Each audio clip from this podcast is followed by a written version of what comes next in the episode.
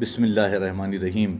بیٹے نے باپ سے کہا، ایک جنونی نے میرا قیمتی سامان توڑ دیا۔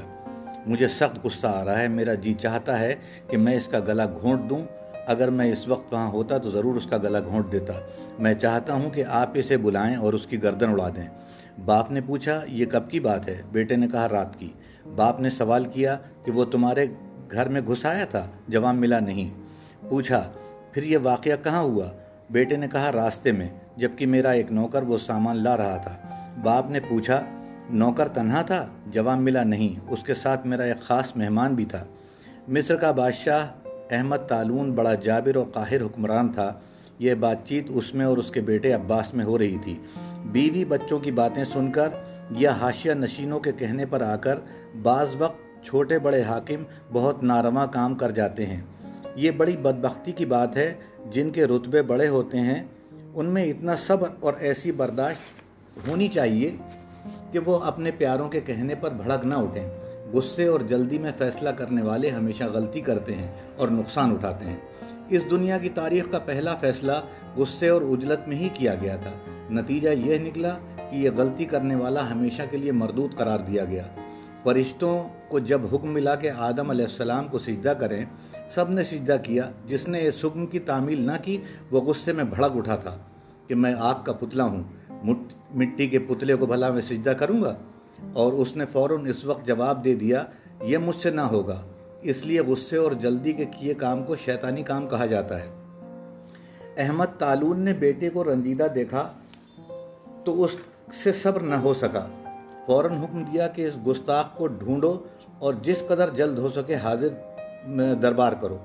سپاہی فوراً تلاش پر نکلے۔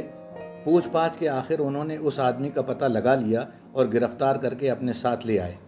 شہدادے کے نوکر کو بھی حاضر کیا گیا۔ احمد تالون کو خبر ہوئی تو وہ فوراً نکل آیا۔ دیکھا کہ ایک بوڑھا آدمی جس کے ہاتھ پاؤں بندھے ہوئے ہیں، کھڑا ہوا ہے۔ اسے بڑی حیرت ہوئی۔ کہ اس بوڑھے کھوسٹ میں یہ قوت کہاں سے آ گئی کہ وہ شہزادے کے مہمان خاص پر حملہ ور ہو اور نوکر کے ہاتھوں سے قیمتی سامان لے کر اسے توڑ دے؟ کچھ دیر تک اس پر نظریں گاڑے رہے رہنے کے بعد تالون نے پوچھا، کیا یہ سچ ہے کہ رات کو تو نے اس نوکر سے سامان چھین کر ایک قیمتی چیز توڑ دی؟ جواب ملا جی ہاں۔ سوال ہوا، تم یہ جانتے ہو کہ یہ کس کا نوکر ہے؟ جواب ملا، خوب اچھی طرح جانتا ہوں۔ کہ آپ کے بیٹے کا نوکر ہے۔ تالون بھڑک اٹھا، بولا، یہ معلوم ہونے کے بعد بھی وہ میرا بیٹا ہے، تجھے ڈر نہ لگا؟ جواب ملا، جو اللہ سے لڑتا ہو، اس سے تو لڑنا ہی چاہیے۔ تالون نے پوچھا، اے بوڑھے، تو کیا کہنا چاہتا ہے؟ کون اللہ سے لڑتا ہے؟ جواب ملا، آپ کا بیٹا۔ پوچھا گیا مطلب ہے؟ مطلب کیا تیرا ہے؟ جواب ملا وہ کیا قیمتی سامان تھا جو میں نے توڑا؟ ذرا اس سے پوچھئے کہ وہ کون سا قیمتی سامان تھا۔ بادشاہ نے اپنے بیٹے کے نوکر سے پوچھا، کیا چیز تھی وہ؟ نوکر نے کہا، رباب یہ بڑا قیمتی باجا تھا سرکار۔ بوڑھے نے کہا کہ، اے امیر، اب یہ بھی پوچھئے کہ آپ کے بیٹے کے مہمان خاص کون تھا؟ بادشاہ نے نوکر کی طرف دیکھا تو اس نے کہا، ایک گانے والی عورت بادشاہ نے کہا، تجھے اس سے کیا مطلب؟ بادشاہ کے حالانکہ پہلے چہرے پر شرمندگی کے آثار تو آئے، لیکن اس نے ان کو ہٹا کے پھر سختی دکھائی اور کہا کہ تجھے اس سے کیا مطلب؟ وہ چیز کیا تھی اور مہمان کون تھا؟ اس سے کیا مطلب تجھے؟ بوڑھے نے کہا کہ، اس سے تو مجھے مطلب ہے، اسی سے تو مجھے مطلب ہے۔ تم تم اور تمہاری اولاد اللہ تعالیٰ کی نافرمانی کریں اور تم سمجھو کہ ہم تمہاری تابداری کریں۔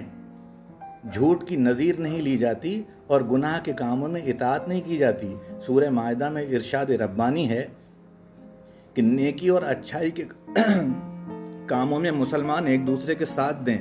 لیکن خبردار، گناہ اور اللہ کے احکام کی خلاف ورزی میں کبھی بھی کسی کا ساتھ نہ دیا جائے۔ تالون خاموشی سے تھوڑی دیر تک بوڑھے کو دیکھتا رہا، پھر بولا، میں کسی گستاخ کو سزا دیے بغیر چھوڑتا نہیں ہوں، لیکن تو جا سکتا ہے اس وقت۔